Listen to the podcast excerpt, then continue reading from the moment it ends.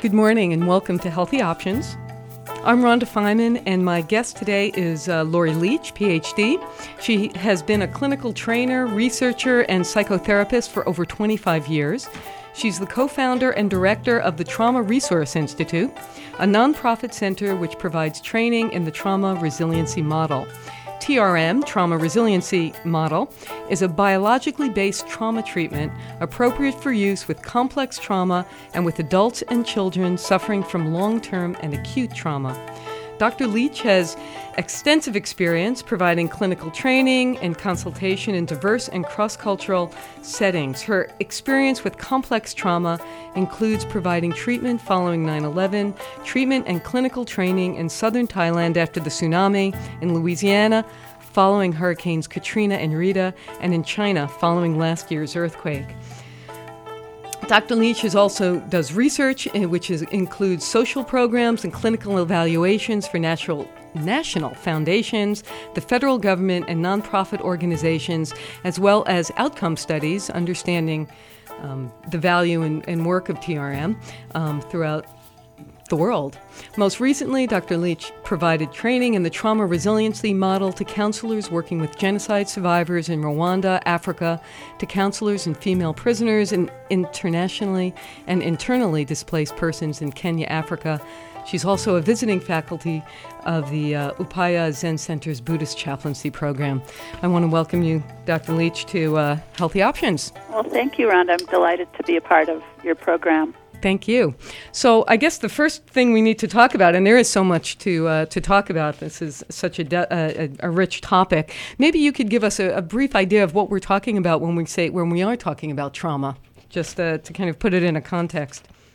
Well, it's different for different people, of course. So, generally, we talk about trauma as simply as possible, so that it's understandable to lots of different types of people and not just clinicians. So we talk about big T trauma, which are events that are kind of the obvious things we expect people to be distressed by, like um, war, terrorism, genocide. Um, uh, let's see what else. Well, rape, sexual assault, things like that, family violence.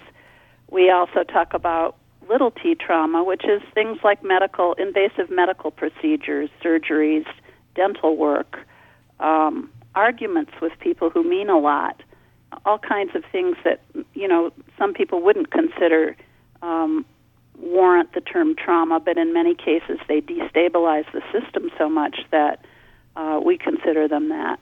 And then cumulative trauma, which is at the sort of societal level, can be things like racism, homophobia, poverty, um, colonialism. We're working a lot in Africa, as you mentioned, and um, the effect of colonialism is quite pervasive in the countries in Africa that we've been working in. So, when you're talking about physical, something that shows up in the body, what were you what were you referring to?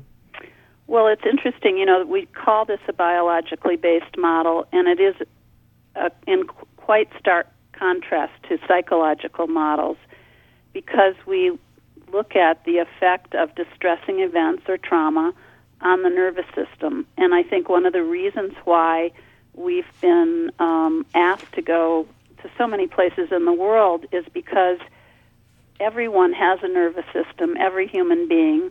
The nervous system of every human being is programmed in the same way, and the way cultures, different cultures interpret different symptoms may be different, but ultimately we all have the same nervous system. And so in our model, we work to look at the effects of distressing events on the nervous system and the symptoms that arise. So physical symptoms that are very common are things like stomach aches, headaches, chronic pain, irritable bowel syndrome, um, immune system disorders, because in fact the autonomic nervous system, which is the main focus of our intervention, um, has an influence on every organ of the body. So it makes sense that when a traumatic event dysregulates someone, that not only would they have the kind of typical psychological symptoms like fear and anxiety, depression, but that they would also have physical symptoms. And we see it all over the world. And that's really interesting because as a, a, a practitioner, um, I see that in my clinic all the time.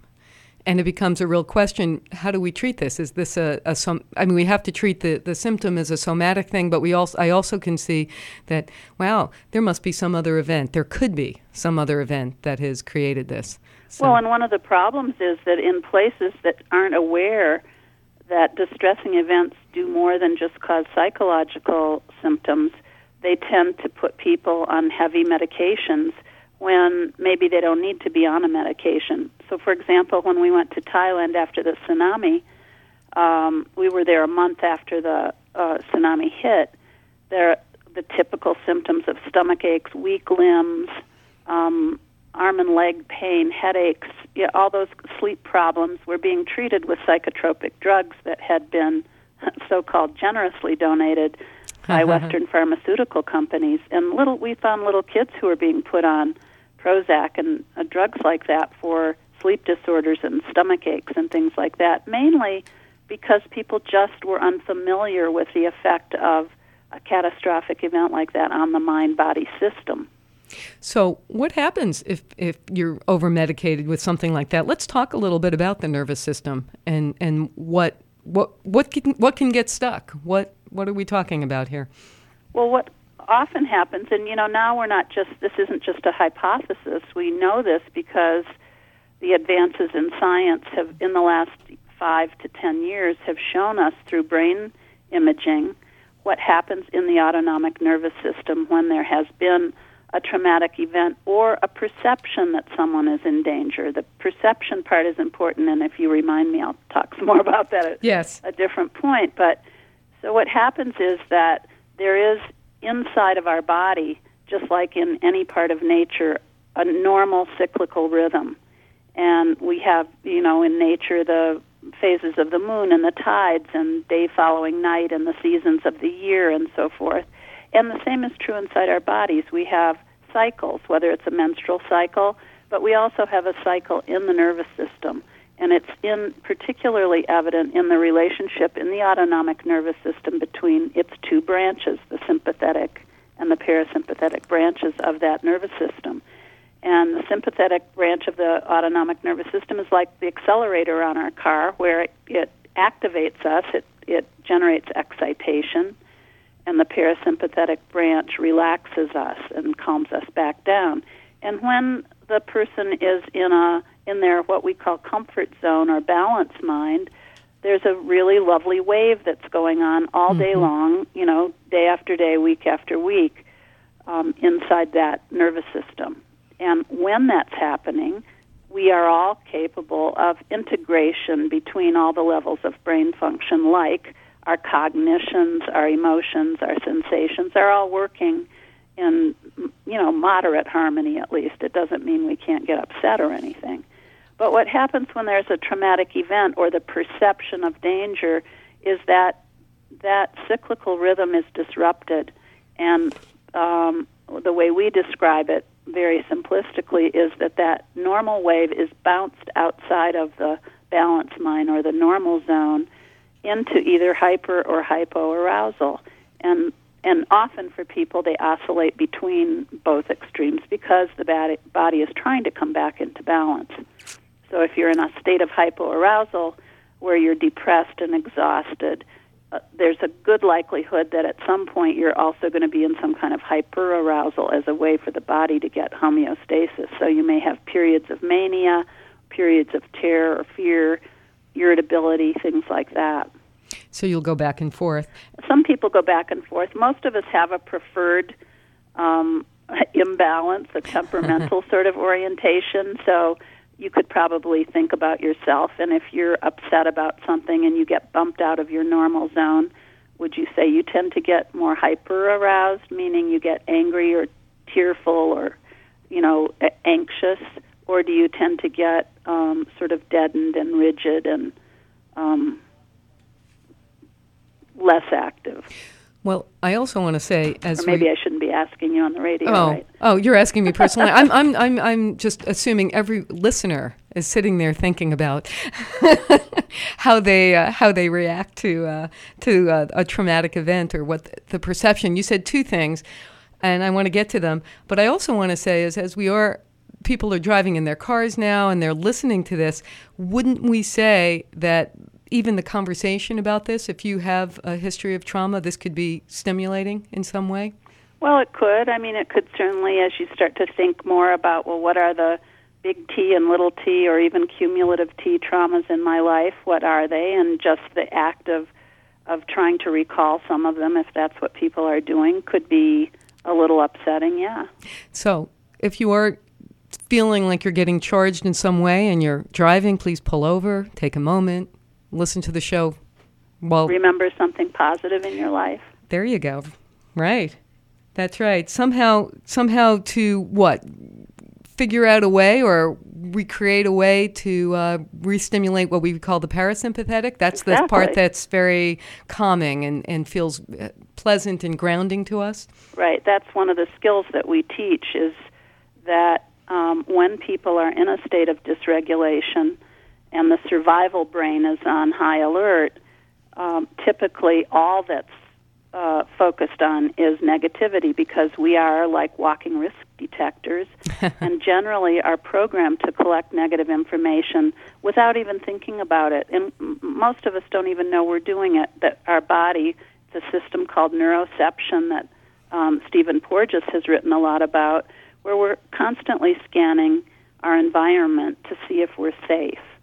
And what happens for people who've been in a state of uh, trauma is that they forget that there are other things happening in their bodies as well. And so we encourage people to talk about um, internal and external resources that give them pleasure or at least are neutral in their life. And as they do that, to really sense into what that's like in their body. And what happens then is, as you said, the parasympathetic part of that autonomic nervous system comes back online and it helps bring the person back into that normal zone where they have more access to all their faculties.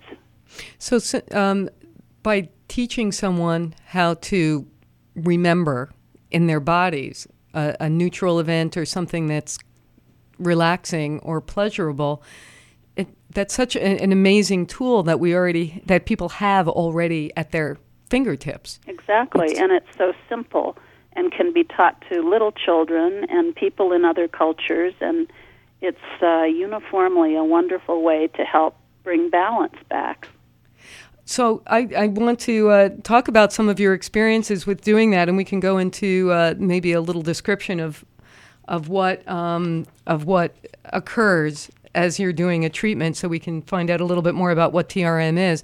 And for those of you who've just joined us, we are this is Healthy Options on WERU, and we're speaking to uh, Dr. Laurie Leitch, and she's uh, a clinical trainer, researcher, and psychotherapist, co-founder and director of the Trauma Resource Institute, and uh, we're learning about a biologically based trauma treatment appropriate for use with complex trauma, with adults and children, and those suffering from long-term and acute trauma, and uh, so let's uh, talk a little bit specifically about what, what that means. We, we're now, so what? We're remembering something pleasurable. What is that? Why is that so significant? Well, because it helps bring what we're what the TRM skills are doing, and TRM is really uh, a brief training and treatment model that's derived from the skills of somatic experiencing, which was a uh, is a biologically based intervention that was developed by Dr. Peter Levine. And uh, that training program is uh, three years long and quite expensive. And so we decided to, we wanted to make a, a biologically based model accessible to lots more people than can typically take the somatic experiencing training. Um, so what happens is that there is uh, an emphasis on teaching people how to track the sensations in their body because the our understanding is that talk doesn't speak to the survival part of the brain. It speaks to the cognitive part of the brain. And what the brain scans show increasingly is that when people are in a state of distress, particularly are traumatized, that very key areas of our neocortex go offline. And we're seeing this in Iraqi and Afghan vets who come home where they're major cognitive deficits showing up in these folks who are suffering from combat zone trauma. And, and, And what it does then is it has an impact on their work performance and all kinds of things because they have memory problems, concentration problems. So when we so this is not a model that relies on talk. It's not that people don't talk and they don't tell some or all of the story of what's happened to them even though it's not necessary for them to do that. This can be done without ever knowing the story of what happened to someone. But That- generally, the way we start is by teaching people how to track sensations in their body, which can sound easier than it really is because Yes. for people who've had particularly interpersonal trauma, where somebody close to them or tr- in a trusted position has violated them in some way, it can be very hard. Uh, they have a they may have a relationship with their body that's not all that positive. And so inviting people to look inside their body and start to track sensations has to be done very carefully and respectfully. But we teach the skill of grounding, which is a way of bringing a person into the present moment. If you're grounded, you aren't thinking about the past and you're not worrying about the future. You're in the present moment. So that's the first skill that we teach in our training and that we use in treatment, grounding. And then we teach the skill of um, resourcing, which is what we were just talking about, where you were inviting your listeners to um, bring up something that's a source of pleasure for them, a positive memory, a person in their life, a pet. Uh, but we don't leave it with the idea or thought or even image of that resource. We anchor it in the body by saying, and as you tell me about that person or your favorite pet or that place in nature, um, what do you notice in your body?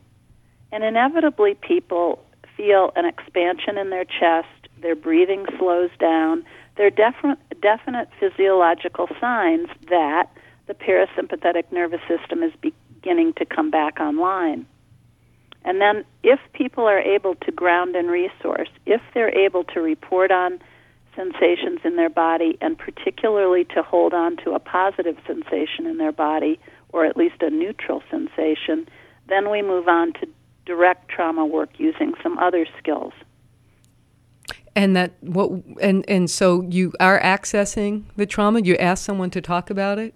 Or- Definitely. Like I can give you a great example. That would be great. Recently, I did a consultation for a colleague of mine, and this man had been in a plane crash and then several, uh, and obviously survived, and then several car accidents, which also is not uncommon that if people have suffered a traumatic event that caught them off guard, that they their capacity to orient to their surroundings can sometimes be compromised. So this guy um, So you're saying that the the the car accidents possibly were uh, because of unresolved trauma from the first incident. Yeah, and Possibly. unresolved in the sense that biologically he was not his survival system was disrupted and he Uh-huh. wasn't scanning his environment in the way that we typically do without even noticing it. So as he started to tell me, I asked him a little bit about what happened. He wanted to focus on his last car accident.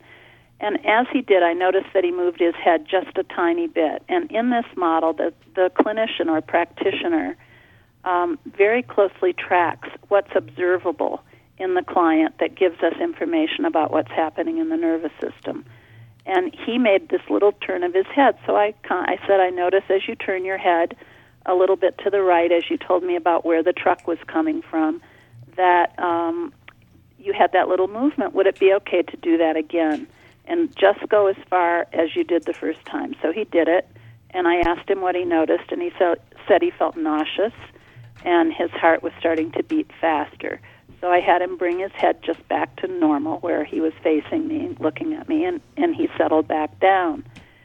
So, and then he started yawning, which is a, can be a sign of boredom, but can also be a symptom of release or discharge of energy Uh-huh. that's locked in the system. Hmm. And we worked for about a half an hour with him turning his head to the right in very small gradations, which we call titrations, never beyond the point of it, only up to the edge of discomfort. And when he would get up to the edge of tension, the nausea would be there. Oh wow. Then he would come back to center, yawn a lot, and each time he found that he could turn his head a little bit further before bringing it back to center Hmm. until after about, you know, maybe not quite a half an hour, but probably 20 minutes. He was able to completely turn his head in a full uh, orienting response without any nausea and bring it back to center. So, what we're assuming happens to this guy in just that little piece of the treatment is that now his body is beginning to be reprogrammed so that he doesn't have an aversive response to turning his head a little way. He didn't mm. even know he had one. And this, uh, most of this happens below the level of consciousness. So, That's one of the reasons why we use observation so closely because the trauma story lives in the body as gesture, as uh, muscle tension patterns, as all kinds of things that are either observable by the clinician or reportable by the client as we work with them. And people get used to being able to report on their internal sensations quite quickly. Most of us don't have that vocabulary initially. Initially, but there, that's that's but it something. comes along pretty fast because the reward is very great. And so it's yes, and when you start paying attention, you can start feeling the differences. Yeah. And so we work with increments of the trauma, which is a, one thing that sets these, this biological model apart from things like exposure therapy, which is un, unfortunately, from my point of view, gaining in um, in usage, where people um, go right into the heart of the trauma, and mm. I believe that that uh, reinforces a neurological dysregulation that's already been set in motion. So in our model, we, we work with increments of traumatic material alternated with resource um, work, where people really do go back into a state in their body that's feeling more relaxed or at least less pain in the, in the case of people who are suffering from chronic pain. Even people who feel like there's no place in their body where there isn't pain often come to realize that in fact there are little places in the body that have either no pain or at least less pain. So, how does this work um, in, multiculturally? I know we have the same nervous systems, but how do we uh, have, the, in terms of vocabulary and understanding, are they culturally based, would you say? In, well, in one of the benefits of this model is it is not an insight oriented approach. We don't need to look at an interpretation of why somebody's doing something or why someone was as distressed as they are about something. None of that uh, has to be examined. Some people want to look at that later in their work, but it's not necessary. It's not necessary. So, in many cultures, they, they don't have the insight orientation, um, the personal growth orientation that we do in Western culture. So, or they're communally based, where really all they care about is I want to get back so that I can perform the role in my village that I'm used to performing. Mm. And um, they can describe, in fact, sometimes more easily than in the West, they can um, describe the sensations in their body. And in Asia, we've worked a lot in Asia. Um, people there, because massage and body work is just an acupuncture, mm-hmm. are so endemic to that society. They're usually better versed in describing the internal sensations in their body than people in the West are when they first start this kind of treatment. Do people have different interpretations of what the trauma is? I mean, yeah, they definitely do. It's interesting. And for example, in Thailand after the tsunami, we worked with an elderly man, late 70s, but he looked much older. And uh, he was brought in for treatment because he wasn't eating, and his um, daughters were afraid he was just going to fade away and die. And when he, we worked with the sensations in his stomach, his belief about his stomach aches and his loss of appetite was that a ghost of one of the Western tourists who had died in the waves. You know, the yes. the tsunami hit the resort coast of southern Thailand, and many Westerners were killed. And the Buddhist monks who had been praying for the Thai people had not been praying initially for the Western tourists. And so this man believed that because these the ghosts of these tourists were still floating around, that they were entering the bodies of the Thai people, and that he had a stomach ache because of that. Wow. Um, in another culture, and when I talked about that in China, the people laughed. Oh, we would never feel that way about our stomach aches. This is after the Sichuan province earthquake. um, but you know, they different. So sometimes there are quite elaborate um, rationales given for the symptom that come out of the culture, and sometimes they're very straightforward and they're exactly the same as any place else in the world. Right. And yet, it doesn't matter because it doesn't matter. It doesn't matter. The sympathetic and the parasympathetic nervous system are the same. We're biologically programmed to respond to threat and fear in exactly the same ways.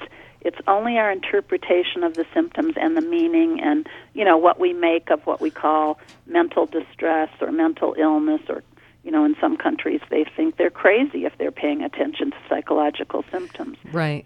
So it's So at that level it's different. So it's almost easier to get into the body for some on that level. Yeah, And- it is, yes. and they're not as inclined in some of these co- more communal cultures. They're not as inclined to um, want to interpret everything and ask why.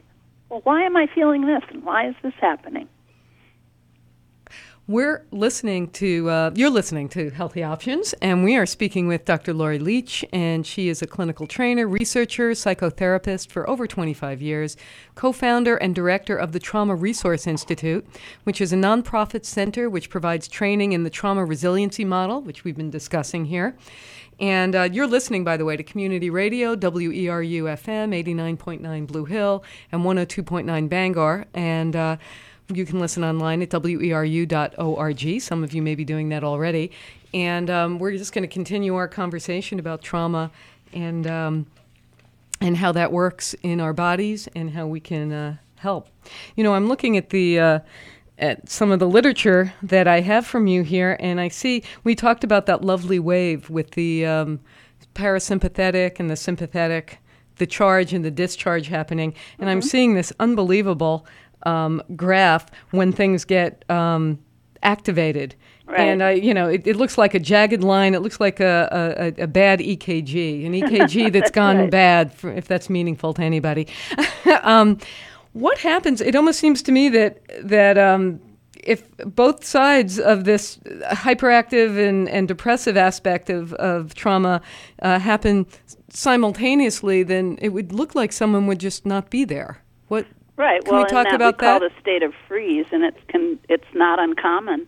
I mean, we have two biologically based um, survival responses: fight and flight, and those are they come from our brainstem. They are, don't have to be consciously um, chosen.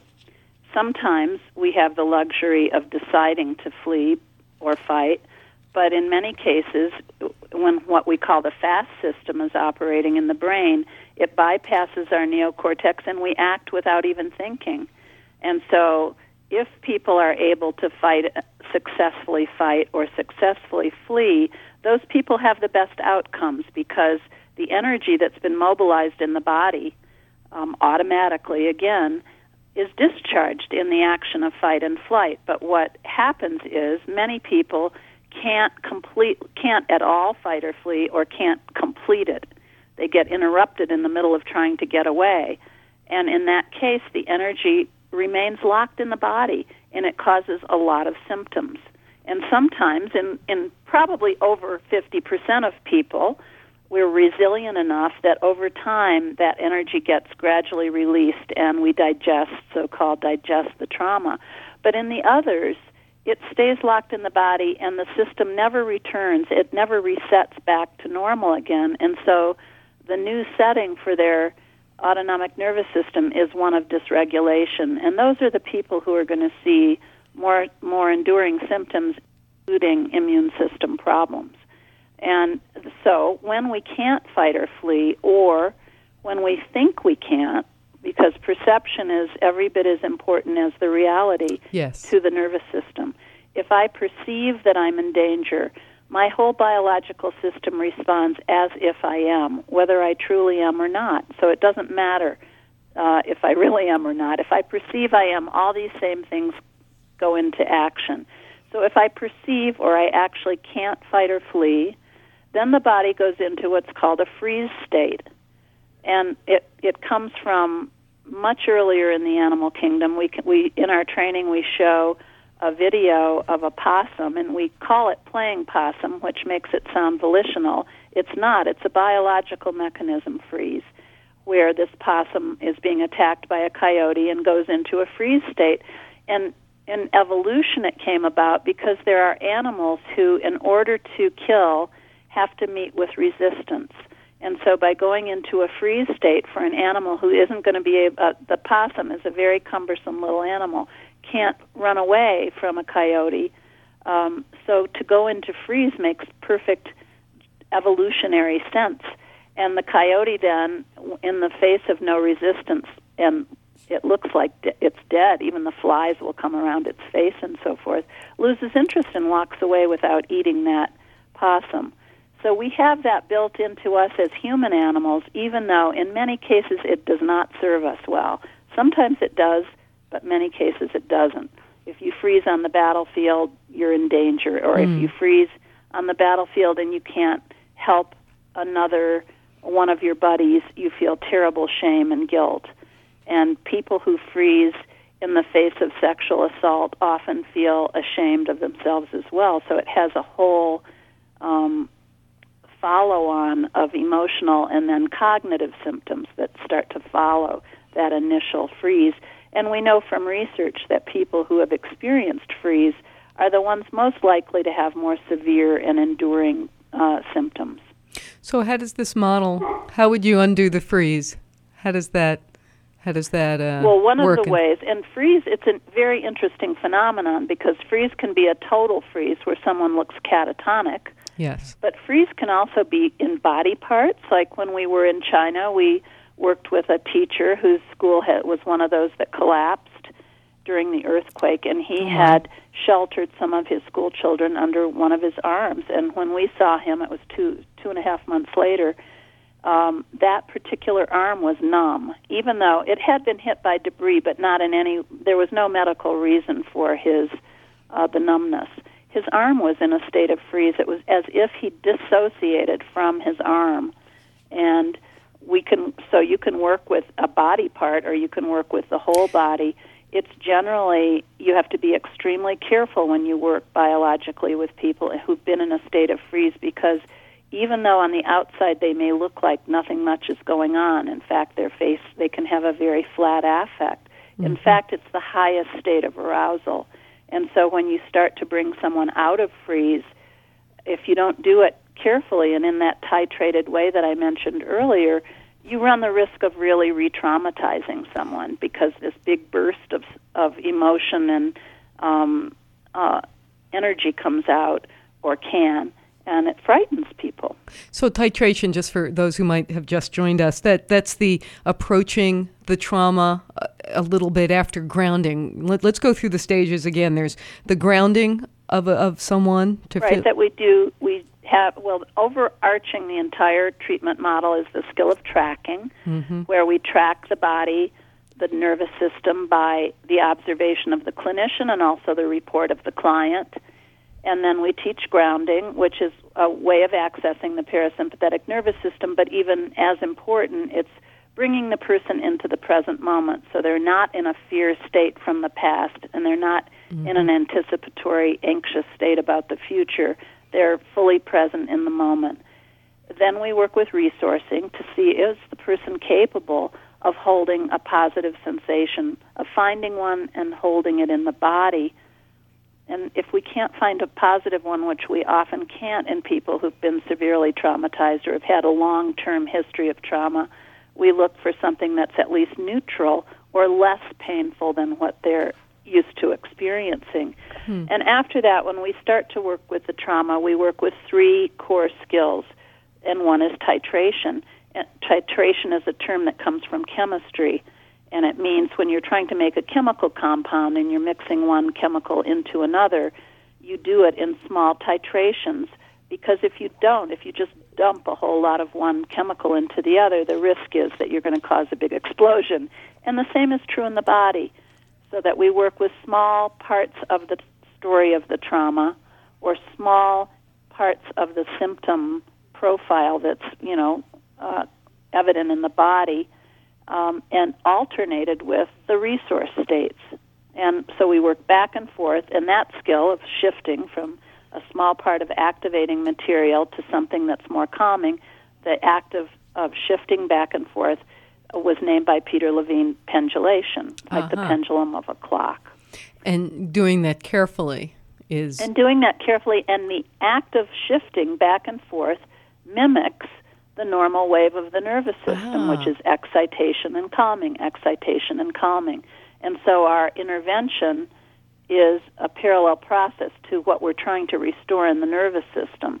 And in the process of shifting between those two kinds of states, there is a release of energy that comes.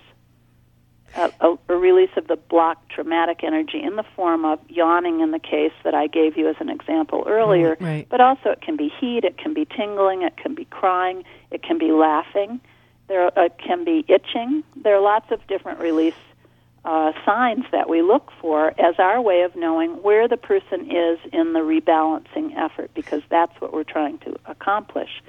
And then the last skill, completion of defensive responses, is also can be very important for people who couldn't successfully fight or flee, where the um, impulse to fight or flee is still in the body and Ooh. it starts to show up. It shows up either in movements in the hands and legs, which is where lots of fight and flight shows up, or in the face, because uh, fighting can also be vocalizations, shouting, stay away from me, whatever someone might have wished they could do.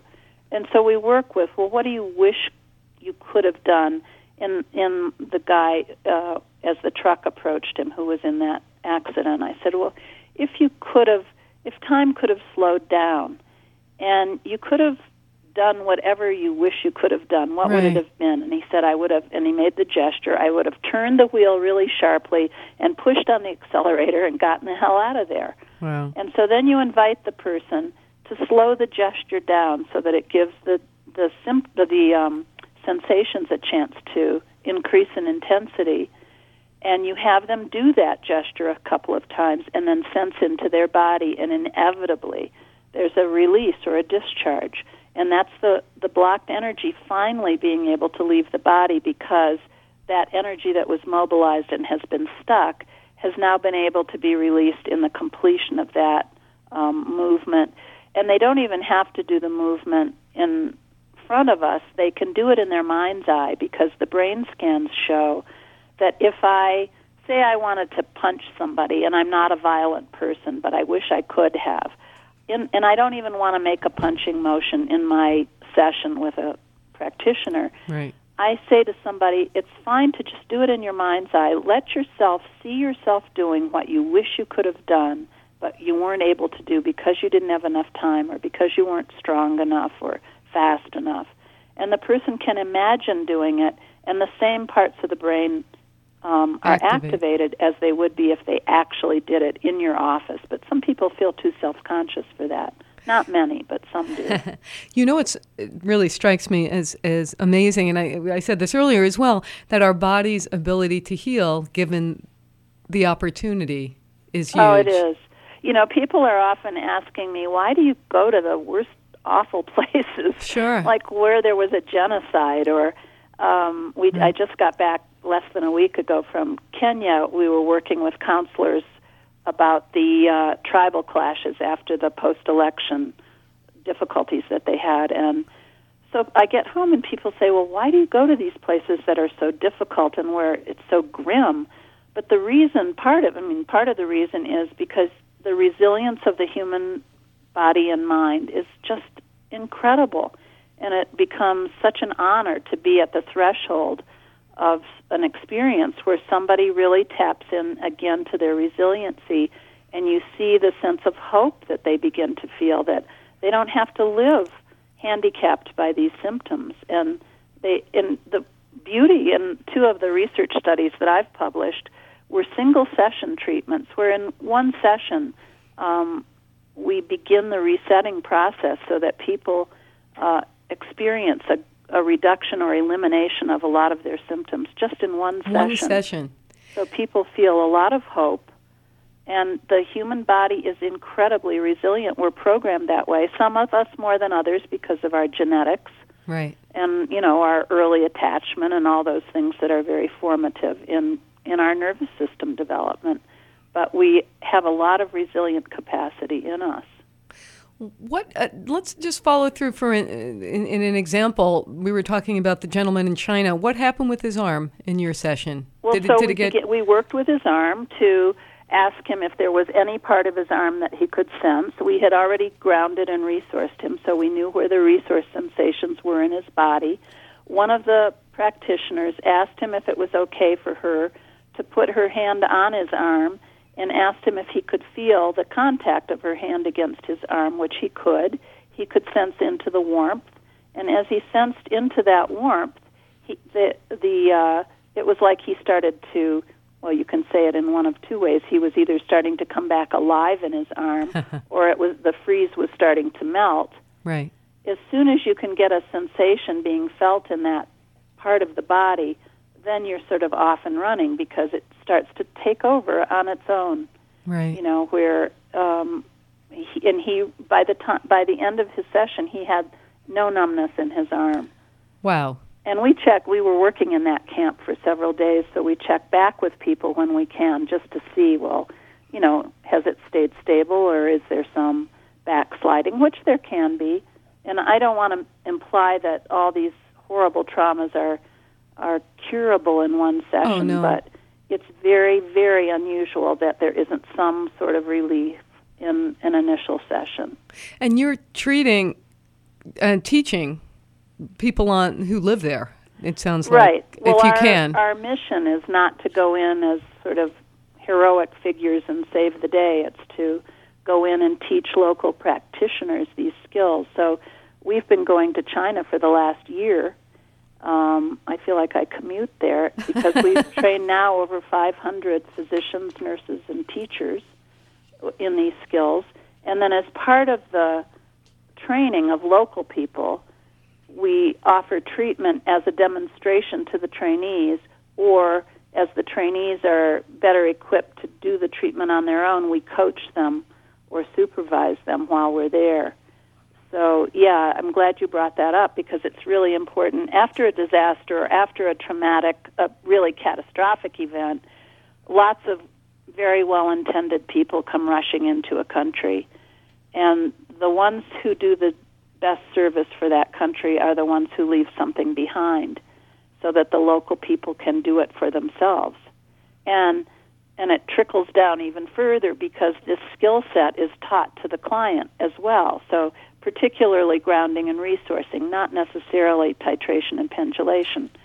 Um, we have a skill we teach called shift and stay for um, people who've been clients, where if they get activated, you know, outside of of working with a practitioner, which you know Can, is often happen. practitioners aren't very available in these countries, to shift out of the state of out of the sensations of activation to a place in the body that feels less of it or even feels neutral or calm. And that and stay there. That's why we call it shift and stay. And that's very helpful so people even can bring their own level of activation down. Our goal really is to deepen the normal zone for people so that they're more resilient to the stressors that happen in their lives. And even though I've been focusing mostly on large scale trauma, it's very this is very effective with small scale things like couples who've had fights with each other, or um, it's really great with medical trauma because a lot goes on in the unconscious that we're not conscious of when people have been under anesthesia, for example. Hmm. So we can work with a lot of body states that end up um, being the result of unrecognized medical trauma and clear the system of those things so that people are much more resilient and relationships and even, yeah, and people yes. can learn to do that in their relationships. And kids, we've had kids who we've treated, taught the skills, um, teach grounding and resourcing to their parents. you know, and then they feel pretty like pretty big stuff. Yeah, know, that they have something to offer the family. That's incredible. Yeah, it's really great. We're speaking uh, with uh, Dr. Laurie Leitch. She's a clinical trainer, researcher, psychotherapist, and has been for over 25 years. Co founder and director of the Trauma Resource Institute, a nonprofit center which provides training in the trauma resiliency model, which is a biologically based trauma treatment appropriate for use with complex trauma, with adults, children, and children suffering from long term and acute trauma. You know, I know that there's a website that we haven't been mentioning, and we probably should if people want more information about this. Yeah, the website is, is just www.traumaresourceinstitute.com. It's not .org, it's .com. And there's lots of information on the website. Well, it's certainly information about our trainings, but there are also the two research articles I referred to, the outcome studies after uh, the tsunami and after Hurricane Katrina, and sort of little fact sheets as well as our field reports from various um, international trips. So it's a it's got a lot of good information on it. And I imagine some people might want to get some of the training and know where you're working and what's going on in the world. But um, there's also a button. I, I guess I should say this for contributions, and people can contribute either through uh, mailing checks, and the address is there, or through PayPal. It's interesting, Rhonda, because in the United States, our work is pretty well funded, but the international work we, we you know, and we're relatively new. We're barely three years old. Uh, the international work doesn't have good funding, and we often end up doing it um, for very on very on a very low budget. And so, if anybody is interested in the work in Africa or China um, and wants to contribute, that would just be wonderful. And that's again www.traumaresourceinstitute.com. And uh, by the way, again, you're listening to Healthy Options on Community Radio, WERU 89.9 Blue Hill and 102.9 in Bangor. And this is uh, Dr. Laurie Leitch that we're talking to right now. And I hope everyone will go to the website, by the way, because it's really very complete and interesting. Um, one of the things that we're talking about is how we can have little t trauma and big T trauma. And I'm wondering how, as a clinician, how how do the worker how how do you deal with your own being exposed to all of these stories and these these uh, you know trauma well it's a really good question because the issue of what we call secondary or vicarious traumatization is is a big one and is very common and accounts for a lot of burnout in social service agencies for example who work with um, people who are in a lot of distress but also for humanitarian aid workers who collect stories of human rights violations. There are, you know, all kinds of settings in which the practitioner or clinician takes in a lot of um, information that can be very highly charged for their own system. So these same skills are used when we take teams. For example, when we took a team into Thailand, um, I got very activated during lunchtime one day when one of our translators brought a stack of photos to the lunch table, and I just assumed that they were pictures of her family. So I was sort of in an unguarded state, mm. and she handed them to me. And as I started flipping through them, I thought, gosh, they look like sandbags on a beach. And then I realized it was picture after picture of what she'd seen immediately after the tsunami, and it was bodies. And I just burst oh into my. tears and had, you know, just crying, crying, crying for about a minute. And my colleague Elaine, who now we've gone on to start this nonprofit, she used these skills with me, and um, uh, within about five minutes, I felt like I was regrounded, and I had released the energy of taking in that visual, all that, all those visuals, and it was incredibly helpful for me.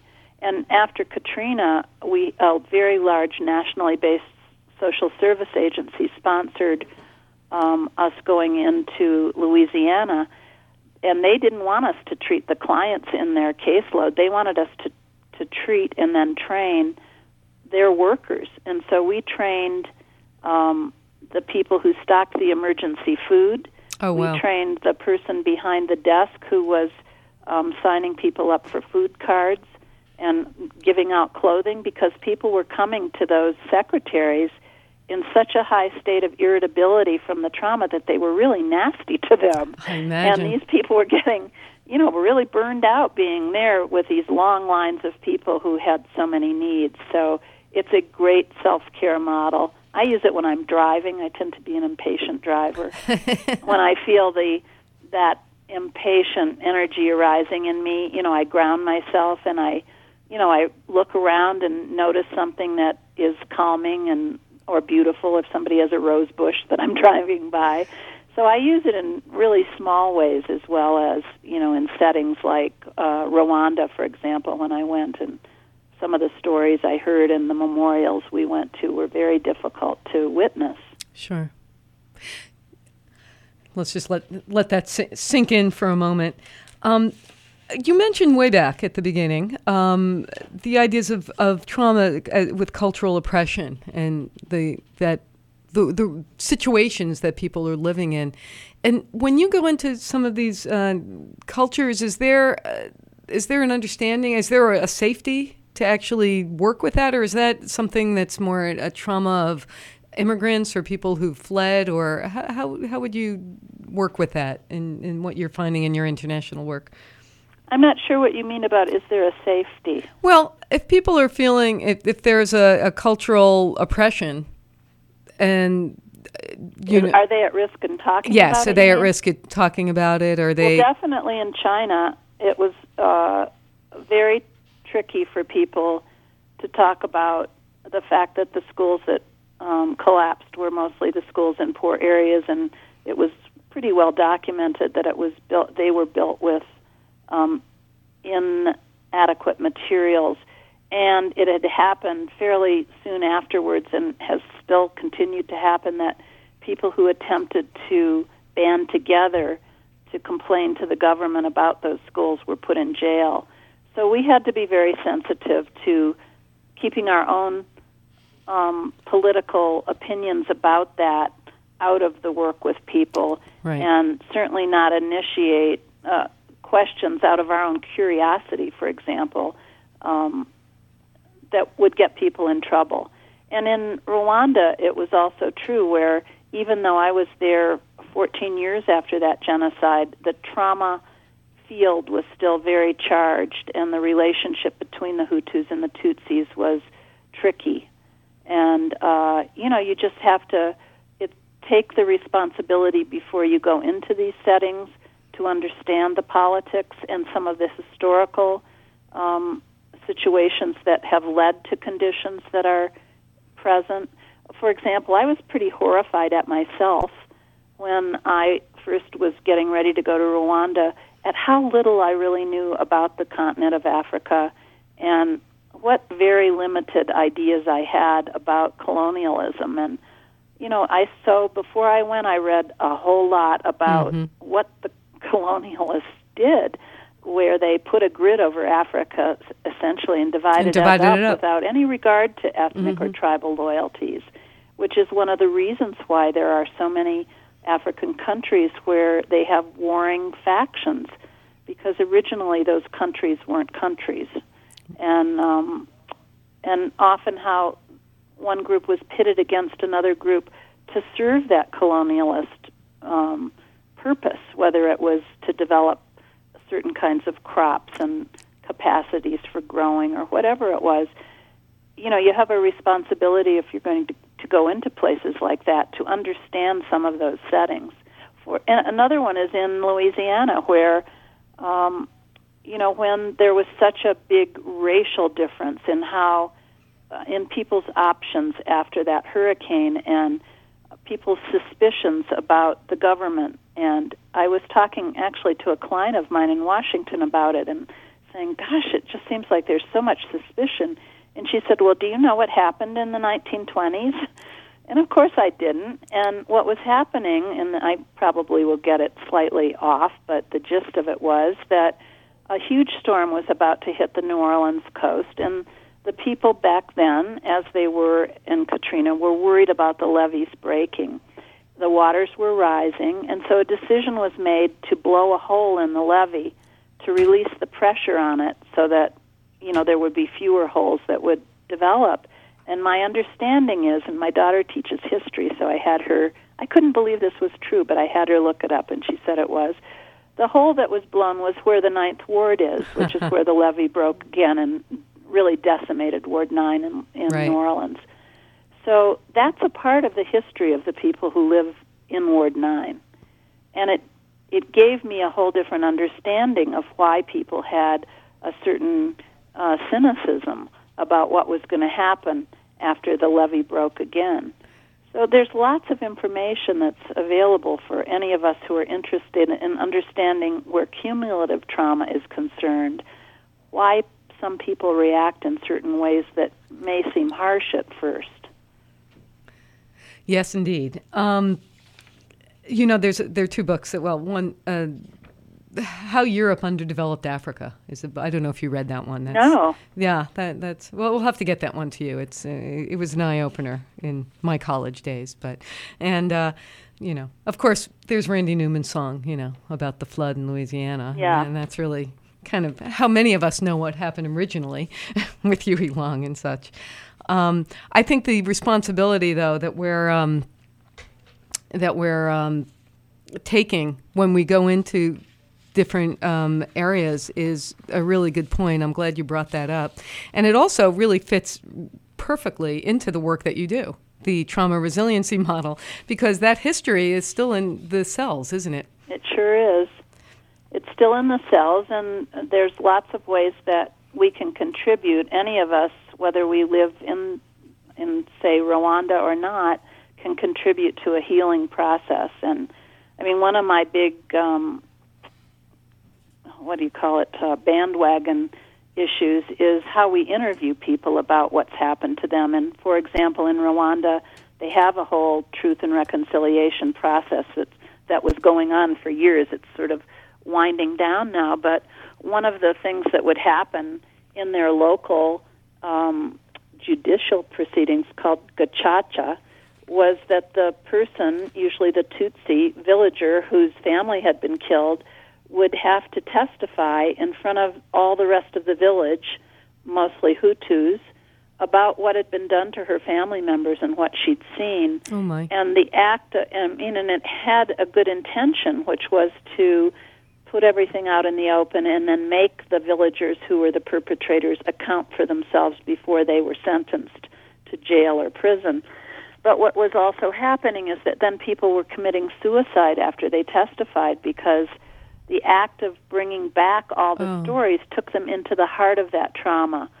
And that's a large scale example, but there are also smaller scale ones of when someone goes to a social service agency for treatment, being asked a whole series of detailed questions about every horrible thing that's ever happened to them Yes. and it's not titrated. They're not asked questions about their resiliency or what helps them cope or what gives them peace. And so that's my latest mission is to I'm writing an article about it and I do a lot of talking about it at conferences how we need to redesign our interview process so that we don't re-traumatize people in with the good intention of helping them. Well, we're going to have to end there.